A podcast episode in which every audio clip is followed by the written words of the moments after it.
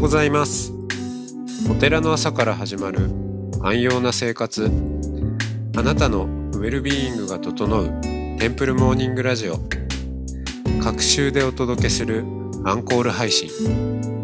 今週は山梨県南アルプス市。日蓮宗法源寺。横山随宝さんをゲストにお迎えした2020年4月のトークを再配信します。トークの後は音の巡礼コーナー。全国各地のお坊さんのフレッシュなお経を日替わりでお届けします。このラジオはノートマガジン松本商家の北条案よりお送りします。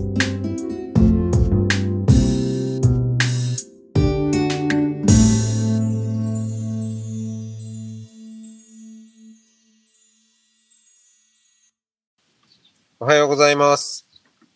テンプルモーニングラジオお送りしておりますのは、あパーソナリティの松本翔慶です。どうぞよろしくお願いします。えー今週は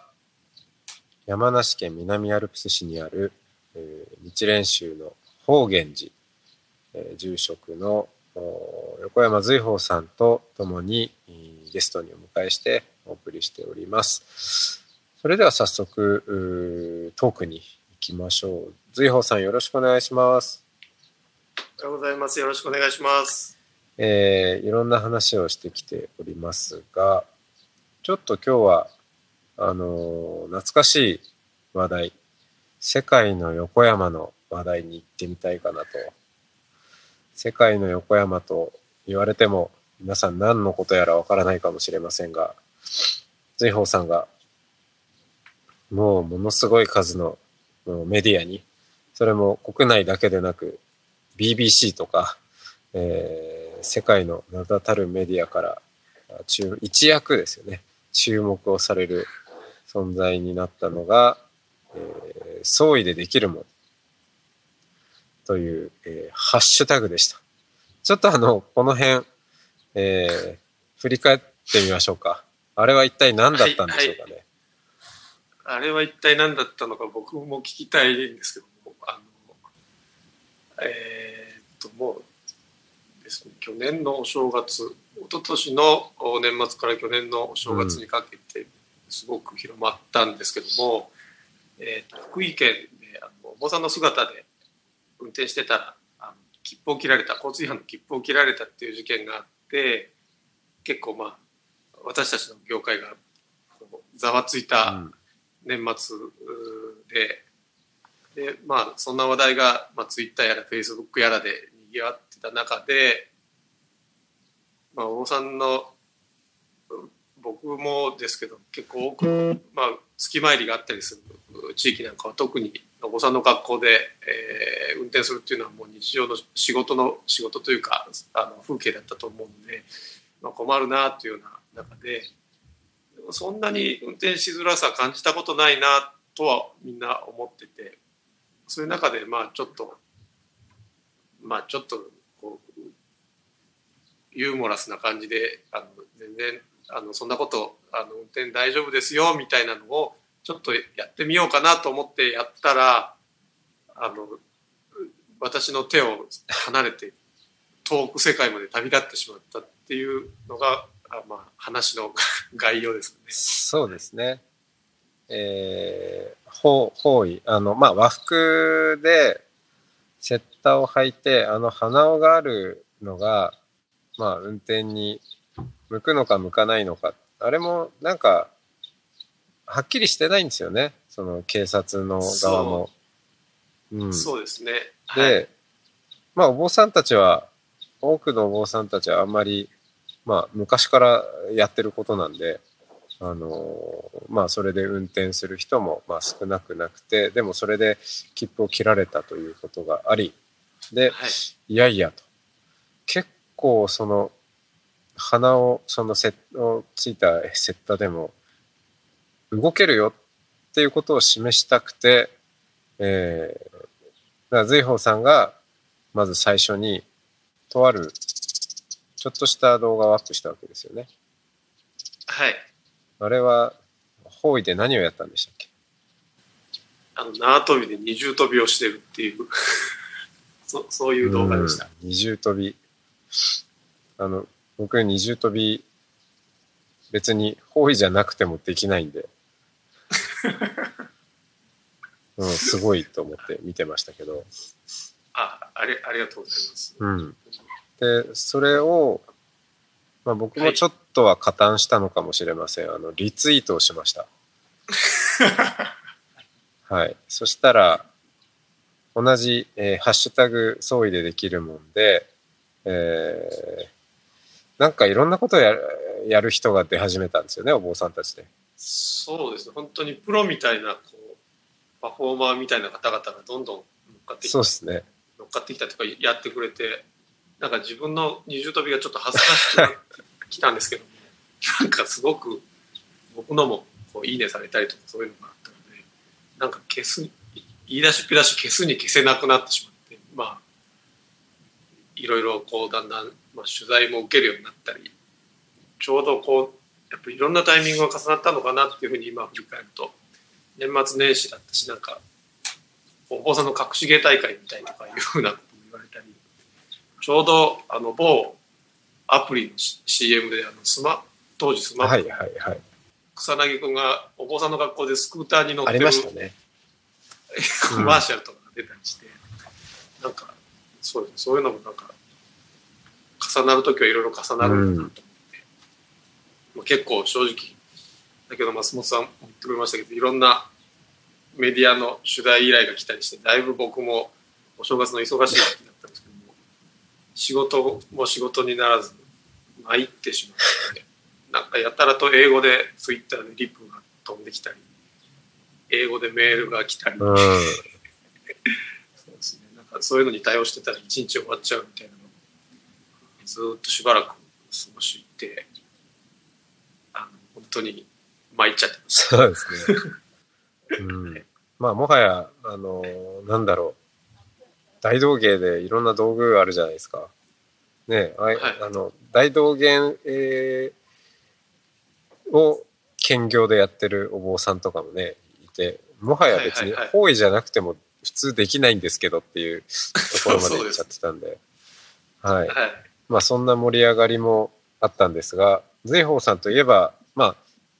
ツイッターもそうですけど、結構たくさんの、はいお発信をされているなって、えーいろんなはい。その地域のお坊さんとのつながりの中でも、たくさんのこうはい。活発な活動をされているなっていうふうに、えー拝見しているんですけど、はい。中でも、あれですよね。まあ、私も注目しているものとして、えー、坊主道、山梨県の、えー宗派を超えて、えーお坊さんたちがチームを作って活動する、している、そういう、えーグループがありまして、で、まあ、そ、そこから生まれてきたこのソーシャルテンプルの活動なんていうのも、あの、大変いろんなとこから注目されてますけど、ぜひその辺の話聞かせてください。はい。えーっとですね、坊主道は山梨県内の、えーまあ、宗派を超えたあお坊さんの集まりに今、えーっと5宗派10人のメンバーで活動しています。えー最初はですね、まあ、勉強会みたいな形から始まってだんだん、えーまあ、お寺番子ども食堂お寺ご飯だとかあとはまあ県内のあのウェブ制作会社の人と協力して、えーお寺のホームページ作りを応援するような企画とかそういったことをまあやるようにがこうだんだん活動の主になってきてそういう中で坊主道だとお坊さん以外は入りにくいよねっていうあ話だったりあのなんかお手伝いをしたい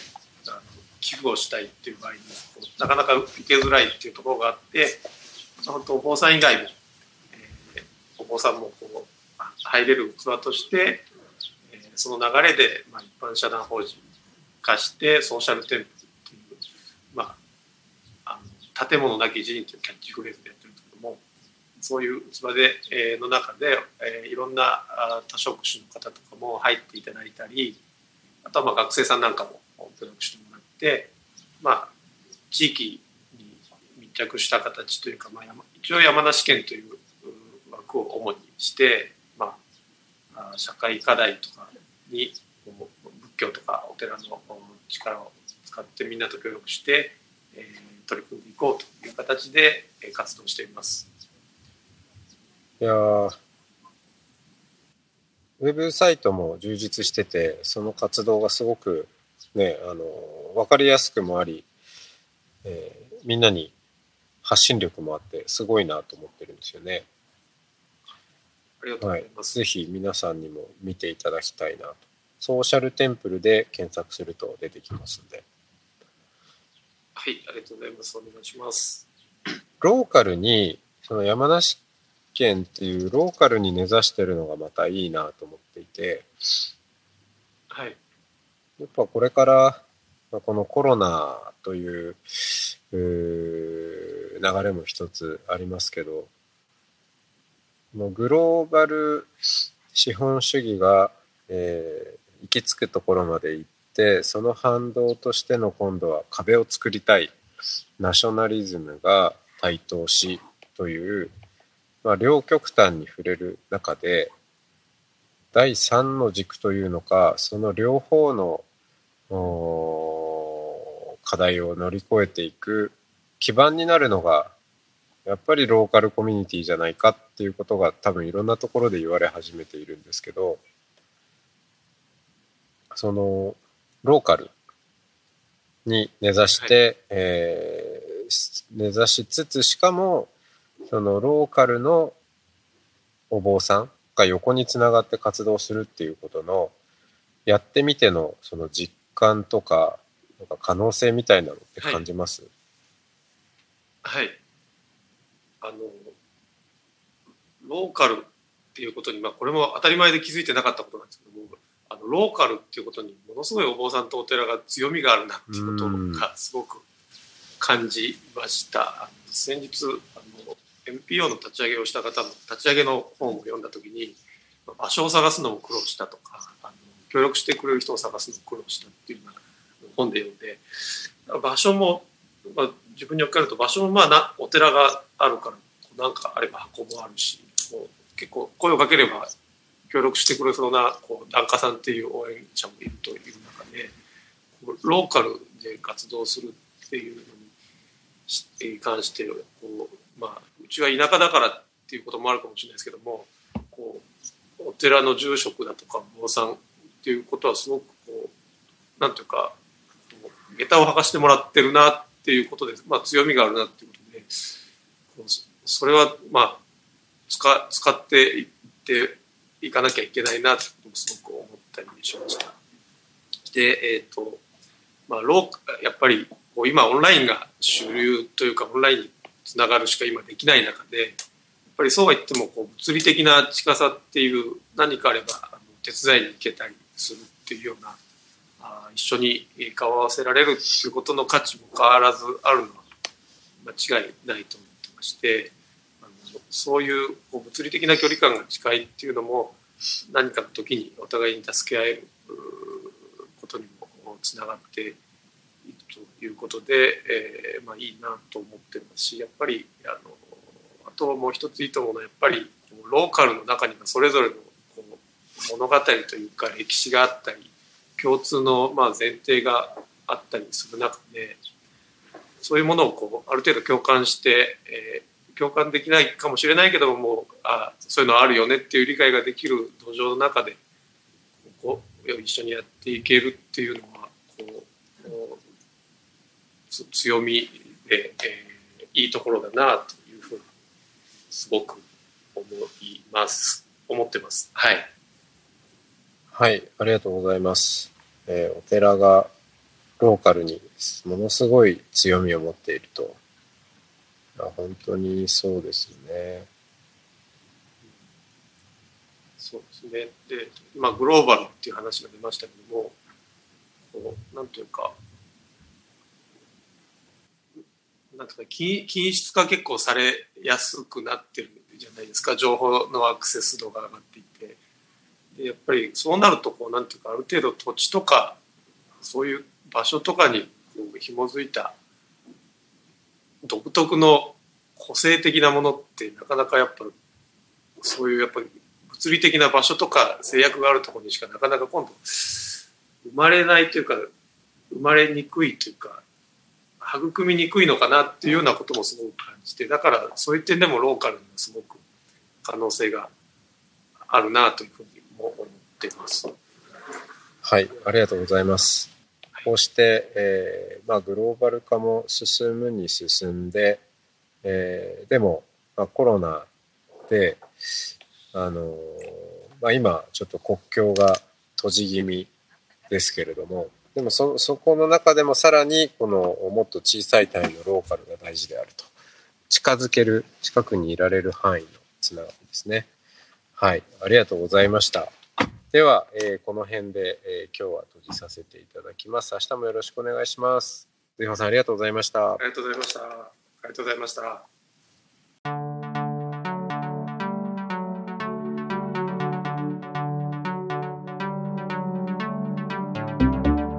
いつもご愛聴ありがとうございます。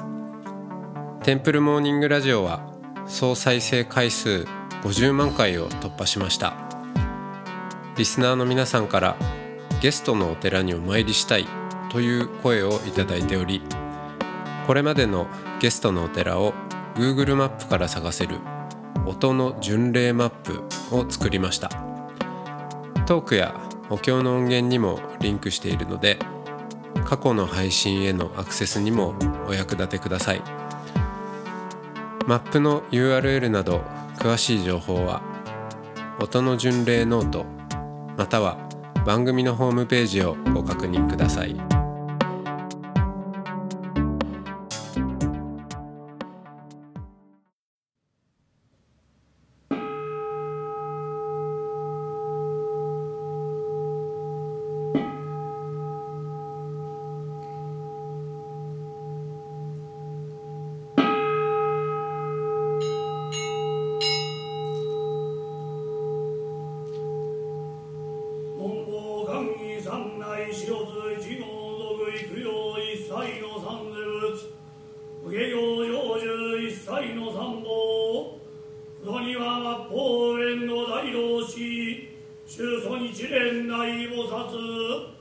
Yeah.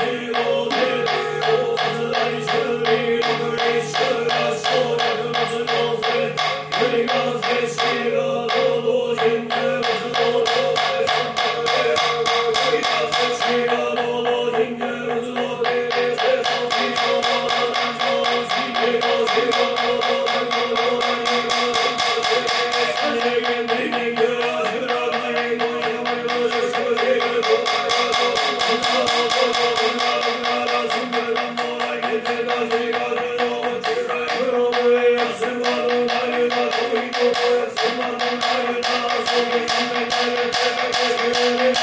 you.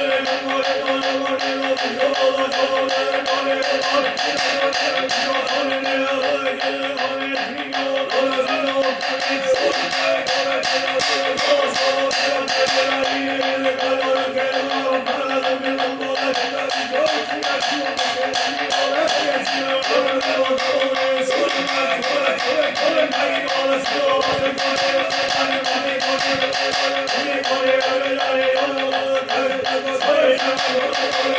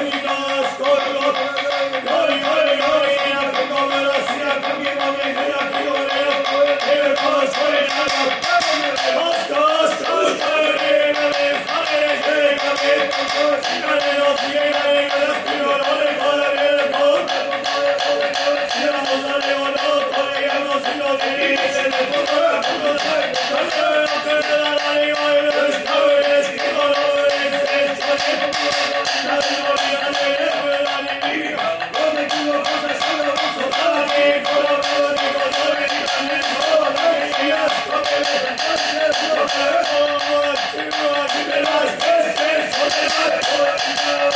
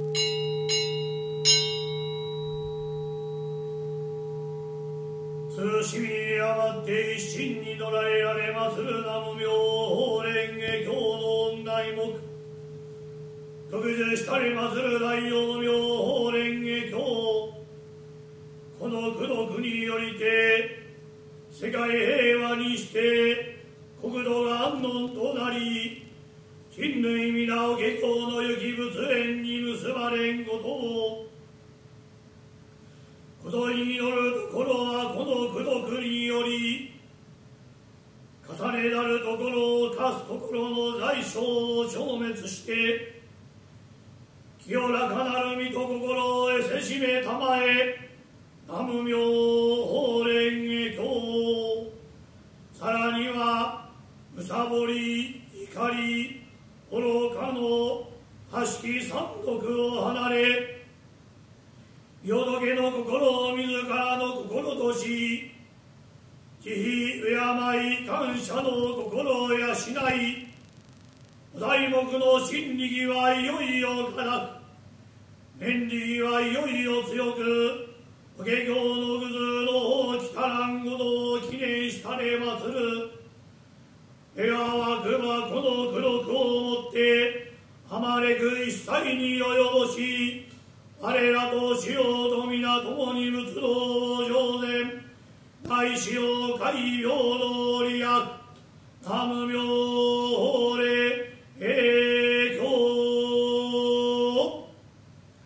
使用無衛誓願の。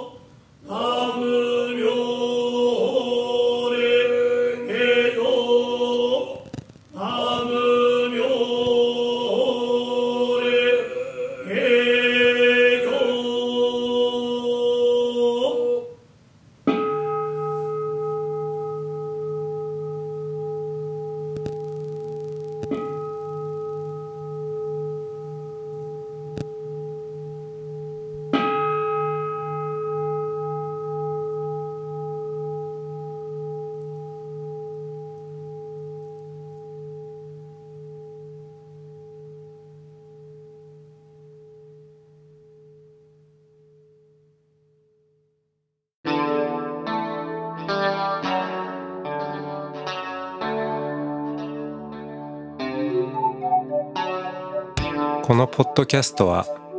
ノートマガジン